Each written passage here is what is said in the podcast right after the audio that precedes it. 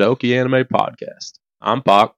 And I'm Insane Paulson. Welcome to the show. Today we will be discussing Spriggan. I just want to say that I actually really enjoyed this anime. I enjoyed it myself. I the action was good. Um, story building was pretty cool. Yeah, it was really cool. There were definitely some plot holes that I would have liked to see, but I don't think were very necessary for this show. It didn't hold anything back.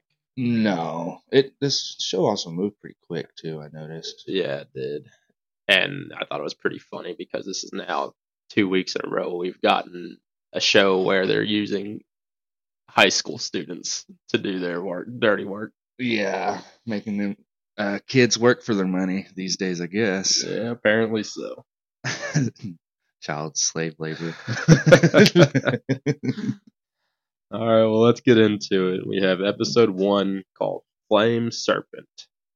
This episode opens up with some of some sort of spherical relic attached to some machines, and the scientist is very impressed that there's no rust or oxidation on it. There's a general-looking man named Hummingbat, member of the machiner platoon. He's wearing some sort of headgear like he's in cyberpunk. The headgear starts to glow green, and when this happens, the sphere starts to rise and starts cracking and shooting out a pink light. It bursts open, and a projection of the world appears. At the same time, in another location, a time hole of some sort seemed to appear. This is where we get introduced to Spriggan. He was in search of the heat signature the wormhole was producing. The goal for the Spriggan is to recapture the relic.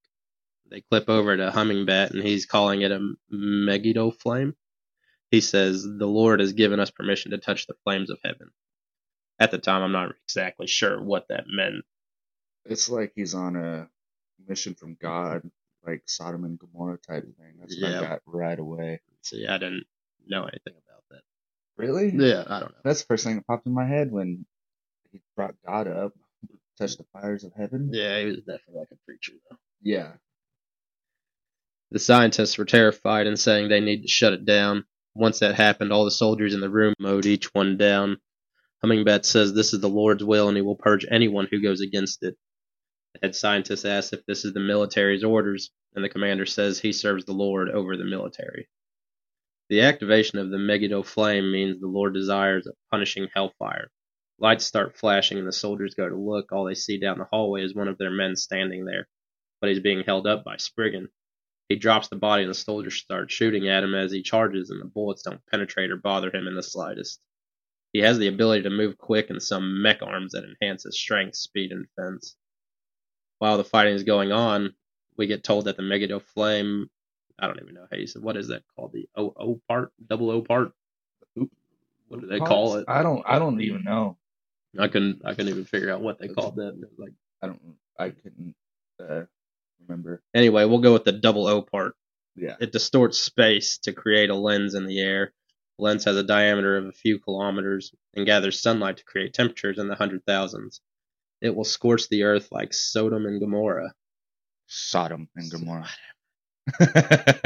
Get out of here. At this point in time, there's only 30 minutes till dawn when it will destroy the earth.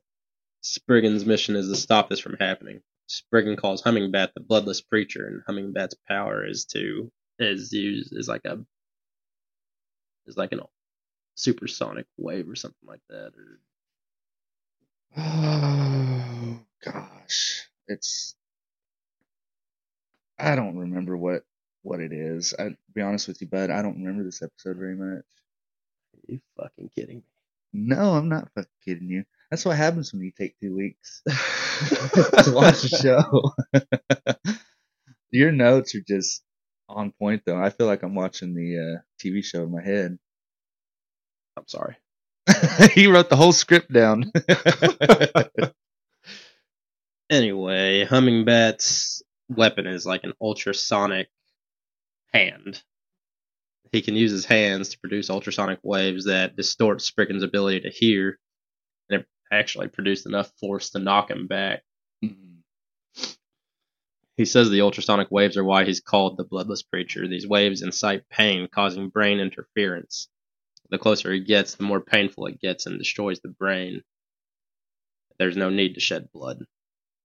Megiddo Flame is synchronized with Humming Bat with that headset. The only way to shut it off is for Spriggan to defeat him.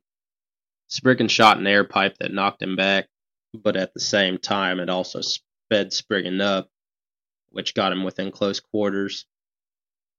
Humming Bat's mech arms were disabled. I don't know what it had to do with it, but the air that was being burst on them, it took the effect down for the ultrasonic waves. Oh yeah, it was kind of like it acted as an interference. Yeah. So Spriggan bashed his head into the wall, and that broke off the synchronization to the Megiddo flame. Yeah. After Humming Bat and Spriggan had a little chat about his plan, whoever is in charge of the Spriggan captured the Megiddo flame. Then we clip over to some information, and an ancient civilization created their own downfall with their own advancements. They wrote a warning on a metal plate that said, Protect our legacy from evildoers. And this is basically the entrance to every episode. It's Every just episode. explaining Yep. that the ancient civilization needs to be kept sealed. Yeah, because they were they they basically had the power of the gods. Yeah, they were too advanced for their own good and destroyed themselves. Yep. So then we clip over to the civilization, and Professor Ri Yamabishi is at an airport. She hasn't been home to Japan in 10 years. A man from Arkham came to the airport to pick her up. And she asks all sorts of questions to this guy that doesn't, and he doesn't know the answers to any of them because he says he's just the driver. Mhm. He states that he's only there to pick her up, and she gets a call from someone asking directly for her. It's a different man from Arkham, saying the staff that was sent to pick her up is late. So at this time, we know that this is not the man yep. needs At, to be there. at that point, uh, another guy walks up behind her and points a gun to her back. Yep. And he says, "Say a word, and I'll kill you." And then they abduct her. They're trying to get out before Arkham gets there, but Spriggan is right in the way. Spriggan is uh, actually who the driver was. Yep. They shoot Spriggan, and he fakes being dead, but beats the shit out of them. Yeah, he he kicks some ass in that part right there. Yeah. Pretty quick too. Spriggan stole their car and said this is being taken by Arkham for attempted murder. Tell your supervisors to back off. Just nonchalantly. I know, it was- It was so easy for him. Yeah. And there was a man watching, wanting to see a Spriggan's potential, but the guys got beat so easily, they were no help at all. The superior that was watching had a demon looking hand. It was like knives on his fingers and or like a spirit, Yeah. some sort hooked to his hand. He has some pretty good powers too. Yeah, he did. So they're driving off, and Rhea's worried about Spriggan's bullet wounds, and Spriggan tells her that he's immortal. So, yeah, they're after Rhea because she's the next Champollion. And if y'all don't know, Champollion is a man that decrypted the key that would unlock Egypt's ancient past.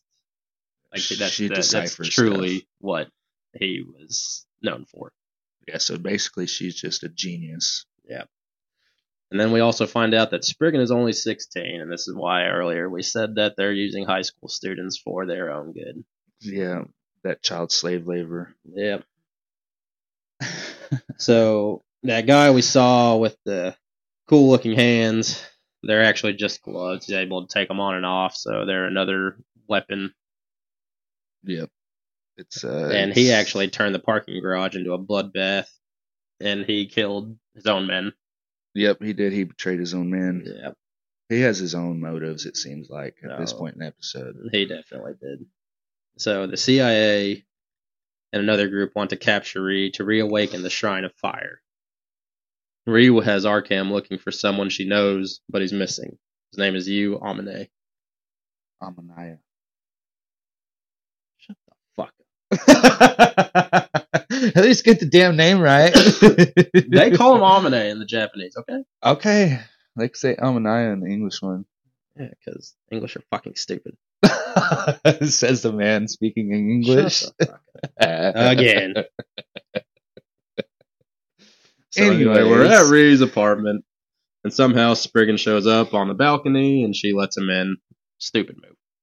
You don't let somebody in your back door. That's has no way of getting in. Actually, Yeah, she's like 80 stories high. Oh yeah. And she's like, hey, how'd you get up here, dude? And he was like, ah, I mean, we know he has abilities, but she doesn't. right, exactly. So anyway, she lets him in, gets him some coffee. He thanks her for the coffee, even though she didn't even know he was coming or how he got up that high. He's questioning why she's looking for Yu. She lost her parents at a young age, and a family member in the U.S. took her in. She was an anxious child and sad child. Yu was the only person that tried to cheer her up, and he was her only friend in Japan. Spriggan said to finish her job in four days, and they'll spend the rest of the time sightseeing and searching for Yu. The dig site they're after is at the base of Mount Fuji. They say it's a royal tomb, but it's more likely it was used as an altar. The Miyashita scroll, or known as the Fuji documents, documents, are a record of ancient Japan written in god characters by Chinese alchemist Zhu Fu during the Qin dynasty. Zufu. They think these ruins relate to an ancient dynasty mentioned in the text. Ree's job is to decipher this new god character that they haven't seen before. So all of this took place at the lab, and now they return back to her hotel, and the door was cracked and two dead men were inside. A man in full armor killed them and is chasing her now. She gets in the elevator, and this man jumped on top of it while it was descending. She continues down the staircase, and they also have the lobby and hotel all taken over. Spriggan, of course, is there to kick everyone's ass. Da-da-da-da. This group of people are like cockroaches. They keep coming back, is what Yu says. He said, or Spriggan. He says, let's take this outside and kicks this dude out the window from an upper story with him. Then all the U.S. armored foot soldiers are there to attack him. His body starts glowing with his artificial muscles and combat suit made of orichalcum. And that's uh, from the ancient Yeah, it's a special metal that they've never discovered in present time. Yep. They open fire and he destroys every one of them. The superior that had the gloves is there. He snapped his fingers and two of the soldiers just got diced into pieces right in front of Spriggan. His name is Koichi Moroha, the SVR for the East Division, which is Russia. He wants Arkham to withdraw from the Shrine of Fire. Koichi uses his clan's secret wind beast technique, basically air blades, even though the Spriggan dodged and stopped the wind with his mechanical super strong arms. He couldn't lay a punch on Koichi, and Koichi fled. They're heading to the tomb. The helicopter they're in got shot by a rocket by the Russians. Professor started falling out, and Spriggan saved her, and they parachuted down. Rhea's pissed that the people are killing over some ancient ruins. She wants to just let give it to them because she can't take it anymore. Spriggan is now telling her that this could give them power to destroy the world. Spriggan protects ancient civilizations from all sorts of forces and seals them. Spriggan loves the idea that all legends have a chance to be real.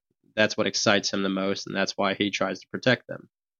The SVR is closed in on Ree and Spriggan.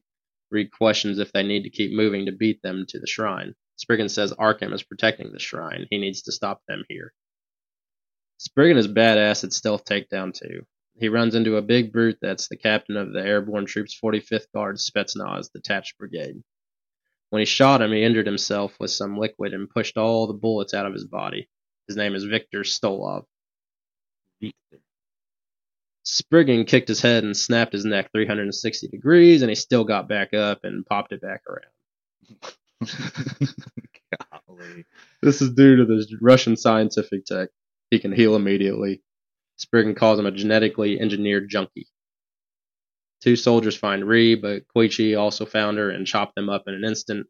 Ree passes out. Spriggan was having a tough time dealing with Victor as he was being choked against a tree.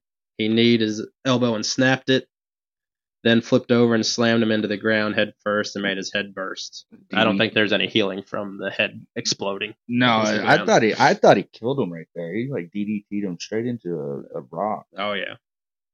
So now Koichi has a professor. He makes it to the Shrine of Fire. He ignites the shrine with a sword hilt and tells her to read the god characters and summon the flame serpent. He claims, claims his clan was once the protectors of the Shrine of Fire. They are able to control Mount Fuji and limit the eruptions. His goal is to take control of the flame serpent. The SVR, SRV, I don't remember, S- SVR, was only a cover up for his plan. He's willing to break the ice beneath them to unleash the flame serpent with, without control, and it will destroy everyone, including her and Yu.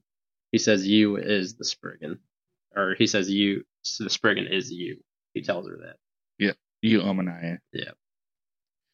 So she ends up reading the god character. It unleashes the flame serpent. The ground is all separated and surrounded by lava.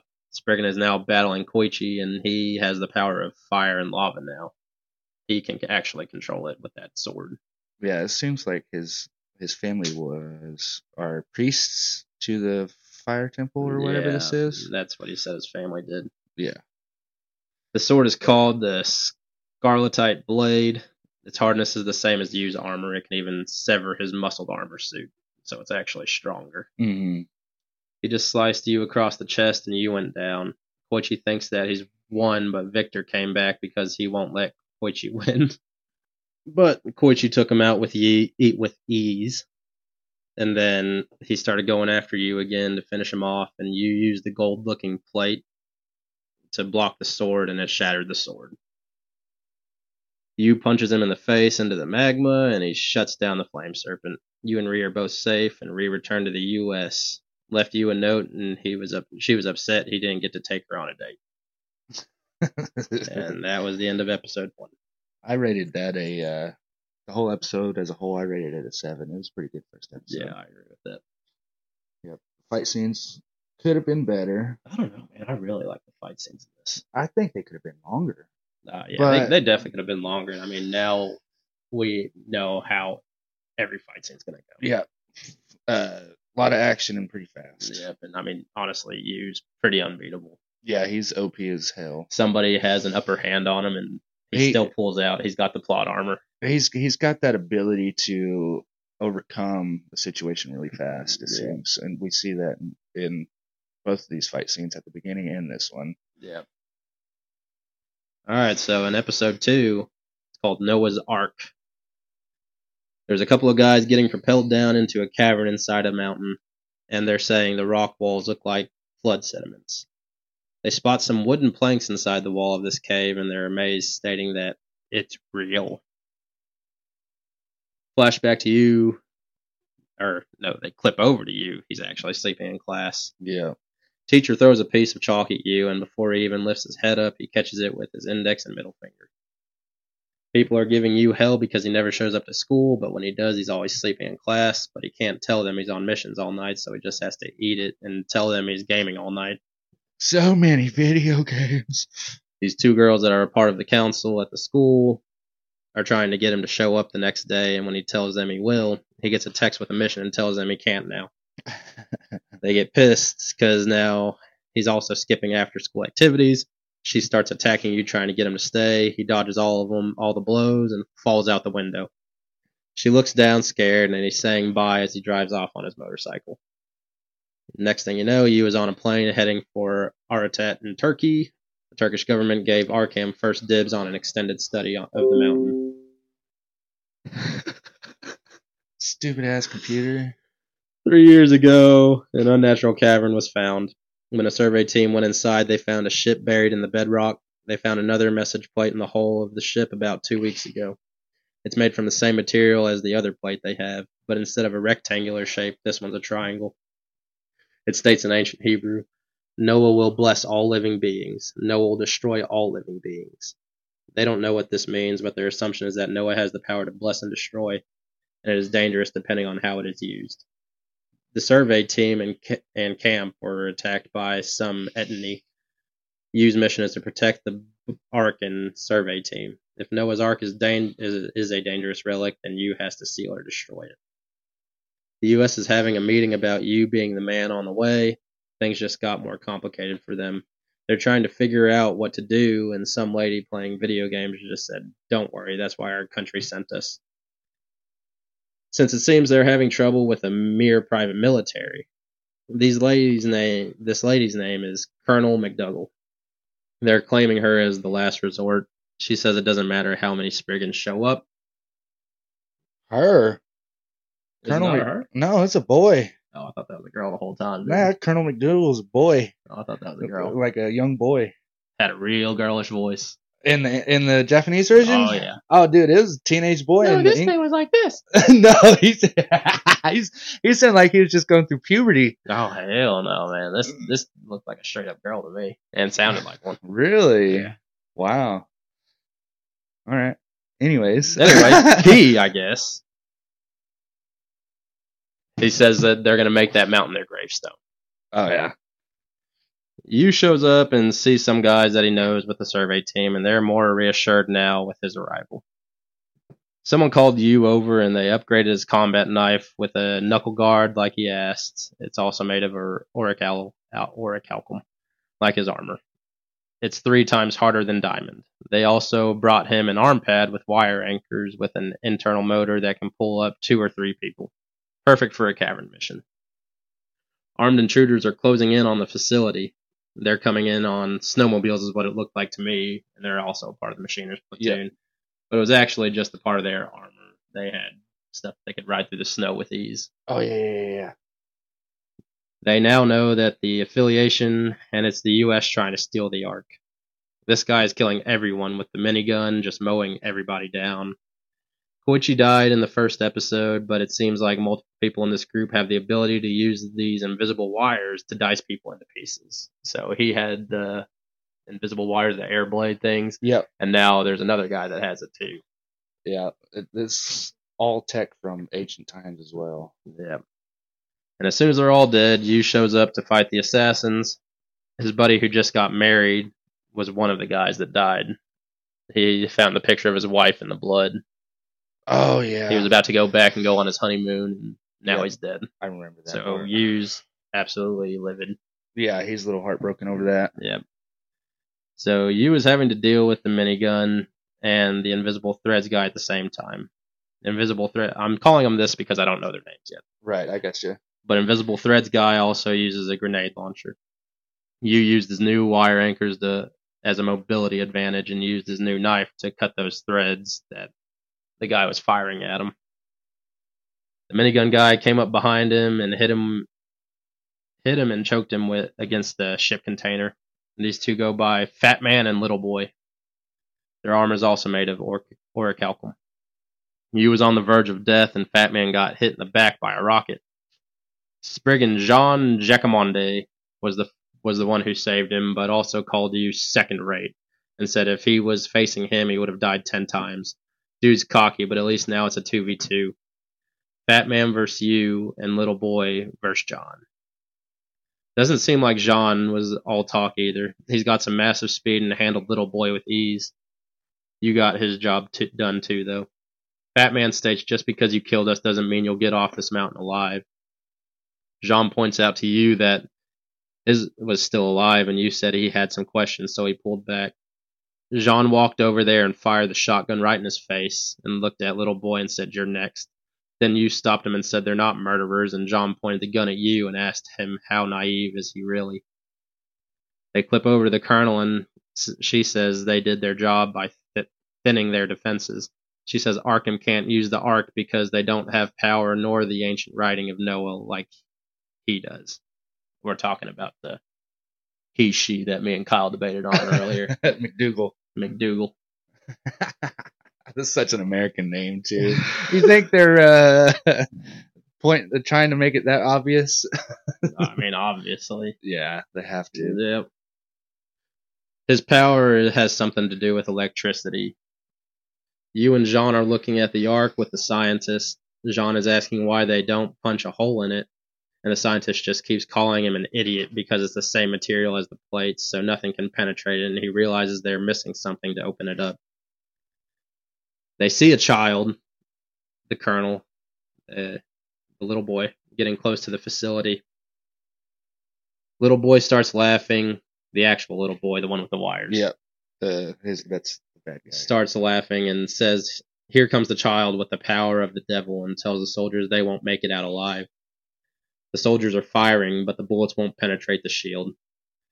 The colonel has some telekinesis going on to being able to rip blast or blast doors off the wall. The U.S. soldiers go plowing in with the colonel. Yu goes to confront the colonel. The colonel used some psychokinesis attack to knock the shit out of Yu. The professor agrees to go with the colonel and with the key. He kicks Yu in the face because he wants him to survive. Yu blacks out. The little boy's about to kill Yu, and Jean comes in to save the day. Jean just got shot in the back. Looks like he died, but he transformed into a giant beast of some sort. His body regenerates immediately, and he knocked off little boy's head. When Jean sees his own blood, he transforms into a beast. There's no stopping until he kills everyone that moves. The colonel made it to the Ark, and the professor tries to tell him he can't just do it with the key. He needs an electromagnetic pulse. The colonel used his powers, and the Ark opened up. This isn't the first time Jean turned into the beast because of Yu, which made me really laugh. They started discussing that this isn't the first time, and he was getting on to him for making him always do this. Yep. Seems like he always has to save Yu's ass. Yep. The colonel and the professor found a box that's called Noah, and the colonel was super excited. He uses the key, and the text appears in ancient Hebrew. I am the God of the sky. The one who wakes me will have the freedom to control everything on this earth. When evil runs rampant on this earth, convert heaven's blessing to the devil's blessing. The colonel says this is a system that can control be controlled by the composition of solar radiation. By adjusting the atmosphere enveloping the earth, Noah is a terraforming is a terraforming device. Jean and Yu go into the ark and there's zero gravity. As they're flying up, they see dinosaurs aboard the ship, also animals never seen before. Experiments. Yep. Jean wants to punish all humans' mistakes, even though the Pentagon hired him to retrieve Noah. He'll use it to his own liking now that he already has the power. He's giving the professor an opportunity to help him design the new life, and the professor declined. He uses a psychokinetic ability to knock out Margaret, which was the The female uh, yeah, scientist. she was the like co-scientist, I guess. You could Yeah, say. yep. Yu and Jean show up to battle and protect them. The Ark is now floating. His first plan is to increase Earth's temperature to start the second Great Flood. Yu tells Jean to take Margaret and the professor out of there since his speed is the only thing that can save them. Now it's Yu versus the Colonel. Yu can't break the kinetic force field. The Colonel is snapping Yu's bones. He's calling himself a god now. Yu questions how he can call himself that after making it a genocide device. The Colonel responds he still doesn't understand. Humans will destroy the Earth on their own sooner rather than later, while also doing irreversible damage. The Colonel is hitting his limit with his kinetic ability. He's using it so much he's destroying his own brain. Yu got in his head so bad by egging him on, the Colonel ended up frying himself. They stop Noah, but the Colonel has just enough in him to activate Noah's self destruct, so now it will be wiped from this Earth. Now Noah has been completely destroyed, which is one of the missions. It's either to claim the relic or destroy the relic. Yeah, that's that's gonna be the whole gist of the show. Really, is Yeah, either either they get it or it's gone. Yep.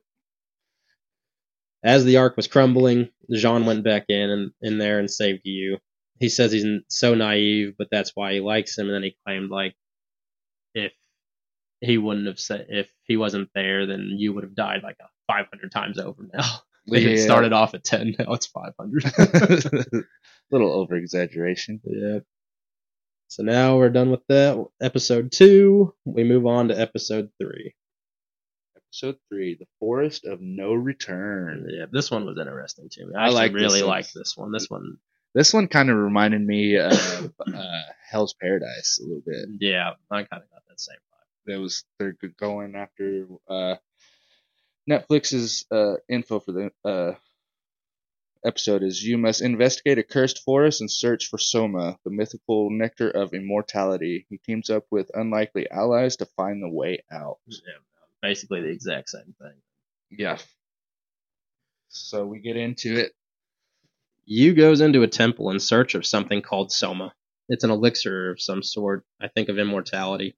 While he's in this temple, he thinks he's so smart, not falling for a trap of removing the relic off the stone platform like he's an Indiana Jones. yeah. well, a Tomb Raider named Yoshina Some comes running down the wall with her climbing gear and snatches the relic off the platform. She looks like she's about to make it out of there, and then her rope slips from the rock wall. She falls. Yep.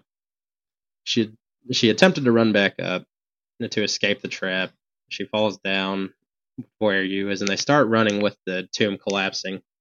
You know, Yu knows her from the past, and they're bickering while running. When they escape, Yu tells her that the relic wasn't his main objective, and that he's now on a mission to the Forest of No Return. When she hears that, she's when she hears that, she starts annoying him to go with him, and he finally caves in and allows it. When they arrive to the forest, they start seeing the ghouls and the monsters and use psychic blast as all that works against them. And Yoshino's guns have no effect on them. They run into the corpses or ghouls that were from Arkham and Trident weapons development. So everyone has been after Soma, we find out. The next run into Iwao, the captain of Trident, and they're and they start fighting, and they had already stated they won't work together. So to escape this forest, and they get surrounded by ghouls, and they start fighting together. Mm-hmm. So they literally just stated that they weren't gonna fight together. but they're obligated to. Yeah, they have to now. They have to.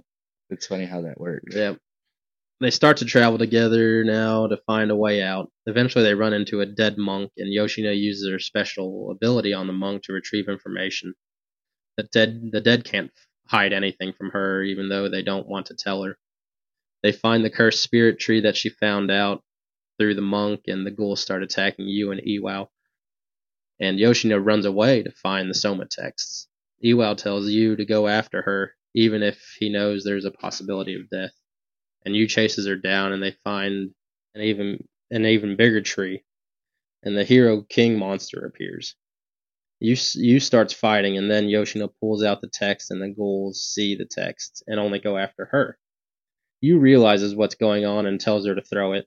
She throws the text to Yu and he catches it and smashes it against the tree. The monster is still attacking, and Yu sees the king relic still within the tree. He realizes Yoshino stole the queen relic from the tomb, and he takes that from her and puts that back inside the tree where the statues are together. Then the forest curse disappears. So the only thing that needed to happen to stop this forest from being the forest of no return was reuniting the king with the. Yep, with the king with his consort. Yep. He was so angry that he cursed the uh, forest. Yep. The king finally got his queen back that was taken from him. They return back to normal life, and Yu finds Yoshino and shows her the plant she needs from the texts to make Soma, and it's an extinct plant from thousands of years ago. He just wanted to rub it in her face that her mission was for no reason. Yep, that she would not be able to finish it. Yep. And that brings us to the end of. Episode three. Yep, that's right. Next episode is called Berserker. Yu attempts to retrieve an out of place artifact when it gets into the wrong hands. However, the enemy gets away, awakening the deadly object. Yes, sir. So Yu was at school and he's on the phone in the bathroom with his boss at Arkham. He's telling him he needs to go on a mission. When he gets back to class, he's about to ditch early, and the student council girls are there badgering him again, like they did in the earlier episodes. Well, another girl comes up and begs Yu to be at school on Friday, but he can't promise that. She starts crying and runs off. After that, he asks what's going on, and this girl is moving away the final week, the next week, and wants one more memory with everyone in the class on the sports festival day. Yu goes on his mission, and his main goal is to take care of this and get home. They start battling in the forest on top of a mountain above an airfield. There's heavy resistance from en- enemy forces, but Yu wipes them out with ease by himself. They clip over to a platoon of guys discussing a plan, and they're all nervous because no one said a Spriggan would show up, and Yu is infamous. So they come up with a plan, and on top of the mountain, they ambush him. He runs away and runs to the edge of a cliff, and they blast him off. He ends up using his grappling ropes and swinging back up and taking out a few of those guys. He goes back down, he's in the air base, and he hops on a four wheeler while bullets are raining down on him from above. He uses his grapple ropes to hook on to the back of the plane while it's taking off, and he plants his feet on the ground to slow it down, but the rope snaps and he fails his mission. He calls to his boss and asks for a helicopter. He gets to the facility and we meet the Lieutenant Colonel Clement. And she's fighting with the scientists that discovered the double O part. They're pissed the military is claiming it. She doesn't care if that it's not something that public the public needs to know about. Lieutenant Colonel starts to electroshock it and it awakens. It's a giant robot robot that's impenetrable and shoots lasers from all over its body. It fries everyone around and starts moving down the hallway, destroying more platoons. Yu walks in right after the massacre. We see the next clip of Lieutenant Colonel. She didn't die in that room. Yu starts fighting the Berserker, and his bullets aren't doing anything. Berserker starts firing its lasers at Yu. It slices his gun in half. It also was able to cut through a little bit of his armor on his shoulder. Mm-hmm. Lasers got so hot that it damaged him. Yu then uses super strength and punches the Berserker off the ledge inside of the facility, and it falls to the ground, but not before hitting Yu with some rockets. The robot gets up and sees and hears soldiers through the wall he's next to. He burns through it and wipes the platoon out as well. Yu finds the lieutenant colonel and starts talking to her, trying to come up with a plan. He calls the robot an ancient weapon of war, and then calls it the Berser- Berserker, and that's where we get the episode name from. Yu knows it has a self-destruct button, and he starts rushing back, rushing because he knows he has to get back to the school. So Yu heads out to lure the beast to the bomb shelter, and Lieutenant Colonel is tracking it and keeping him updated. Yu gets close, but someone is controlling the blast doors and letting the Berserker escape. Lieutenant Colonel goes to find who's in the control room, and it ends up being the head scientist. He shoots her. Yu gets the Berserker into the tomb shelter, and he starts shooting the air pipes. The Berserker starts shooting lasers at him, but Yu knows the lasers are weaker with steam. So he grabs his knife from its head and ends it. The Berserker starts its self destruct. Yu starts running. It blows, but Yu didn't make it out of the last blast door. We thought he died because all you could see is his helmet on the ground and Lieutenant Colonel crying for him. Well, he's alive and he got into the maintenance hatch. Lieutenant Colonel passes out from the wound, but Yu got her to the hospital. She's alive and her boss comes in and tells her it was a terrorist attack, not an ancient relic. And she rips her pins off and throws them in the trash. Yu makes it to the event late, but he's in the last leg of the relay and he starts blazing past everyone even though he stayed he started last and he barely catches up and he starts tripping. He trips over the finish line and finishes first. His classmate was super happy and so was he. And that brings us to the end of episode four. Next is episode five The Crystal Skull. Tragedy strikes when Professor Kawahawa tries to protect an ancient artifact more potent than a nuclear bomb. In response, a vengeful Yu heads to Egypt. We open up with multiple men, men were dead in an alleyway, and an old man running away with a briefcase to open this episode up. The man ended up getting killed, and we found out it was the professor or archaeologist looking for the double O part crystal skull. The skull had more power than an atom bomb. I don't remember what the name of the group after him was, but they're Nazis at heart. Yu got sent to Alexandria, and the first place he visited was the memorial of the archaeologist. His daughter ended up walking up to Yu asking if she knew him. He said he worked for Arkham, and she was immediately heated. She doesn't like Arkham because her father used to be a family man and a respectable archaeologist, but once he got involved with Arkham, that was no more. He became obsessed with trying to find the skull. After his wife died, he didn't even come home. He went back to researching. Anywho, Yu went directly to the captain uh, captain's office to get the skull back. He walks in and the captain is sitting in the in the chair and there's a big brute of a man called Bo and a long-haired man named Mirage standing there guarding him. The skull is on the desk. Yu tells him he'll be taking that and Mirage throws a knife at him but Yu dodges it. Yu goes in and Bo steps in steps in and knocked him back saying that he's going to be fighting him. Bo has some big muscles with a massive amount of speed. Yu struggled a bit to keep up, but a voice in his head told him exactly where he was coming from, so he took the advantage and knocked him back into a wall and then wrapped a wire around his neck. Then Mirage uses his chi to fuck up Yu's organs. I mean, he fucked him up good. oh yeah, he could have killed him. Yep. He gets hit again and flies out the window.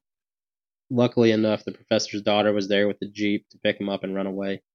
She takes him back to her place and bandages him up, and Yu gets a text to follow the trucks. The daughter gives him no choice other than to take him take her along. They stake them out in the desert, and the Nazis power power up the skull, and it launches a light across the sky, and it hits 30 kilometers outside of Alexandria. You just see a giant mushroom cloud go up in the air. The whole city saw it and was on the news everywhere. Scientists were at the scene trying to figure out what caused this. The captain starts talking about the tale of Alexander the Great finding symbols of an ancient civilization leading to the skull. He explains it was used in the lighthouse as the light, but during the war it was used to take out ships trying to invade. We clip over to an auditorium with the captain explaining and showing the power they have in their hand to his, to his sponsors, and they're all happy and supporting him. Well, Yu is sitting back there, and as soon as he speaks, Mirage and Bo are on the sides of the aisle where Yu is. Yu pulls out the pistol and points it at the back of the sponsor's head, talking about if he doesn't hand over the skull, he'll shoot the sponsor, and the captain will lose his funding. Hans walks in and he has the professor's daughter with him and a knife to her throat because the dumbass wanted to try to sneak in. He drops the weapon and the captain tells Hans he can have her and chop her up. Bo didn't seem okay with that and Mirage definitely wasn't. Mirage attacks Hans with his chi and we find out that Mirage is really named Oboro, an undercover Spriggan. Bo starts fighting with Oboro. The Nazis start running away with the skull. Hans starts running away scared. Yu chases after Hans and he catches up in the hallway. Hans tries to defend himself and Yu kicks his arm against the wall and breaks it. Hans starts giving up, begging for his life, and Yu kicks him through the window. Yu jumps out and gets into the Jeep and the daughter with the daughter, and they're after the Nazis. Oboro is fighting with Bo, and Bo thinks he's too quick. Then Oboro just sticks out his leg and trips him through the window. They're outside, and Bo used the Pokemon move agility and made multiples of himself, and then Oboro copied him and that did the same thing. Bo was befuddled because it took him over it took him forever to master that. Then Oboro puts his palm on Bo's head like he's going to use his chi in his in his head, and then Bo admitted defeat and Oboro walks off. The captain tells his men to open fire in the city at Yu, and his men are hesitant, but but they do it anyway. Yu gets pissed because bystanders get caught in the crossfire. They move the chase to the desert, and then the men run out of ammo. The captain orders them to fire the skull. The, me- the men are hesitant again. They start powering it up, and Yu finds a grenade and uses his super strong muscles to launch at them. It knocks the skull and blows up the truck. The skull powers down while it's in the sand, and Yu picks it up.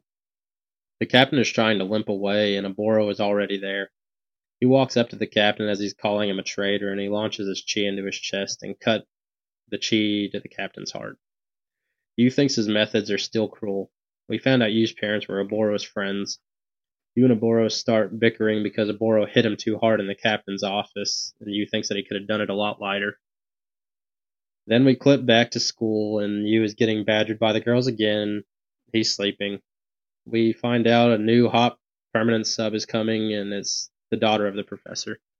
She walks in and wakes Yu and looks really happy to see him. She applied at Arkham to continue her father's work, and they told her she could still teach, so they pointed her in the direction of Yu's school because it's funded by Arkham. Now they get to continue their friendship with friendship. That was a good ending though for that one. Yeah, I thought it was a good ending as well. I thought I liked how uh, Mirage came out to be uh, Yu's teacher, basically Yeah. undercover. Yeah, that was pretty cool. I like how they intertwine all these other Spriggans with him Mm-hmm. because at first I didn't believe that there were any other Spriggans. I Yeah, thought I it was just him. I thought he was the only one too. Yeah. And I like how, even though, like in that episode, I really liked how the teacher hated her father's job. And Mhm. now at the end of it, she wants to continue his work. Because she found out that he really was doing something good. Yeah, he he was She- protecting Like the he, he can't tell his own family what his mission is Mm-mm. either. But once she finds out what the actual good he was doing, she started to admire him in a way. Yeah, she resented him a lot when she when he first got with Arkham, and towards the end, she she uh she appreciated his work more. I really did like that episode a lot, though. I did too. I like the, the crystal skull. Reminded me of Indiana Jones. Dude, it was just like fucking Indiana Jones. it was. Uh, just a little more action, I think. Yeah, it's pretty funny though because they had the the what was the Indiana Jones Raiders of the Tomb was that the one where they had the ball that was rolling after Yeah, them like yeah. they had an episode in the forest one Yep, yep. and now they've got the desert one just like in Indiana Jones too. Yep. It's like they're following the same path. Yep. Uh, definitely, I can see the similarities. Yeah, It's pretty funny. And that brings us to the end of episode five. Episode six, The Forgotten Kingdom. Yu calls on an old friend to help investigate an eerie island appearing intermittently on an empty ocean. Upon arriving, Yu must face his past. So this episode opened up with a space station looking down on a giant storm over the sea. It was putting off a giant magnetic field. As soon as they look through the eye, they see an island that disappeared 40 years ago. They clip over to the captain of Yu. I can never remember his name. I never wrote it down, but it's his captain, the guy that orders him around. And he's waiting on a dock. Yamamoto, Okay. director Yamamoto. Okay. Yamamoto. There you go. He's waiting on a dock, and this research crew is coming off their vessel, and the leader looks like a biker gang dude. His name is Special Advisor Foster. Yu skirts up on his bike, and he knows this Foster guy. They get on the ship and they start heading towards the island. We learn the island only stays for 10 hours at a time from what they've learned and studied. Next comes Yoshino Somei, flying in from the sky on a fan glider. She crash lands on Yu, crash lands, and Yu isn't happy to see her, but Foster seems to take a liking to her because of her spunk and lets lets her join. They get into a sea battle with Randall H. Driscoll crew, and Yu seems a little intimidated. On this crew is a man named Bowman. They're fighting, in all the research vests on the research vessel, and all they can do is use the laser cannon to disable the incoming missiles. So they're about to run out of energy, and they crank on the super boosters, and Yu takes over. He starts heading right for a missile, guessing and hoping that it was the pop up missile. He was correct, and it went over the top of them. If the ship didn't have the super boosters on it, it would have sunk them. They flew right underneath it. Next, they started driving towards the enemy battleship, and they used the laser cannons to shoot right at their engines since they recharged. They get away, and they're driving through the heavy fog, and the island pops up right in front of them. They're on the island, and they decide to climb the pyramids first. They notice a hole in one of the pyramids and question if someone had been there before them because it looked like C4 blew up, blew it up. They head down and find all sorts of missing ships and aircrafts. One of the ship's sides blows up and a bunch of giant stone warriors come out of it. They are the guardians of the island and the crew is struggling to defeat them, but Yu takes them out like it's a cakewalk. Yoshino disappeared just like she did in episode 3 because she's selfish and wants the relic to herself. She comes across a dead body and then sees a suitcase not too far. She gets into it and finds a relic that looks like a necklace. She puts it on and to hide it and she gets a vision. She can see the pyramids are what is causing all the trouble. Flips back to Yu trying to find her and Bowman is there attacking him from a distance. Yu is on the run and then hides. Near him was a radio and he recognizes the voice. Bowman comes out and starts the knife battle, and we find out that it's the best Spriggan that trained Yu when he first became a Spriggan. He gets the upper hand on Yu and has has the blade to his throat, and Yoshino starts firing the submachine gun at him. Gets him away from Yu, but he's right back on him, holding him as hostage. Yoshino tells what's going on, what's going to happen to them because of the necklace, and Bowman has the idea to cease fire until they can figure this out. Bowman recognizes a plane and knew it carried a bomb. They go on, and sure enough, it's there. There's something wrong with it, so Bowman has to fix it up and be able to use it on the pyramid. While fixing it up, Yu is having a flashback to his training days with Bowman. Now Bowman is done, and Yoshino says she's going to get off the island now, and Bowman says he can't let that happen and takes her hostage and demands the necklace. She says no, but Yu walks up and tells her to just do it. She doesn't, Yu tells her to run away. Yu tells her to run, and she doesn't want to without him, but Yu tells her that his job as a Spriggan, he can't do that. So he starts fighting with Bowman. Yu looks like he's holding back because he, he's his old sensei, but Bowman tells him to do his duty as a Spriggan. Yu starts taking it seriously and even used his own speed moves against him and stabs him through the heart. As he's falling, Yu catches him and asks him why he quit Arkham. Bowman responds, You'll understand one day. Arkham isn't always right, and then tells Yu to only do what he thinks is right. Then he thanks him and tells him and shows how grateful he was to have a student like Yu. He passes away and Yu breaks down screaming. He walks to the ledge of the pyramid in a daze, looking over the storm, and Yoshino is on a boat at the bottom yelling his name and snaps him out of it. They get away back on the research vessel and the island blows up. Yoshino asks where the relic is, and Yu told her he left it on the island, and she gets pissy and and walked out with a lot of treasure anyway from one of the ships.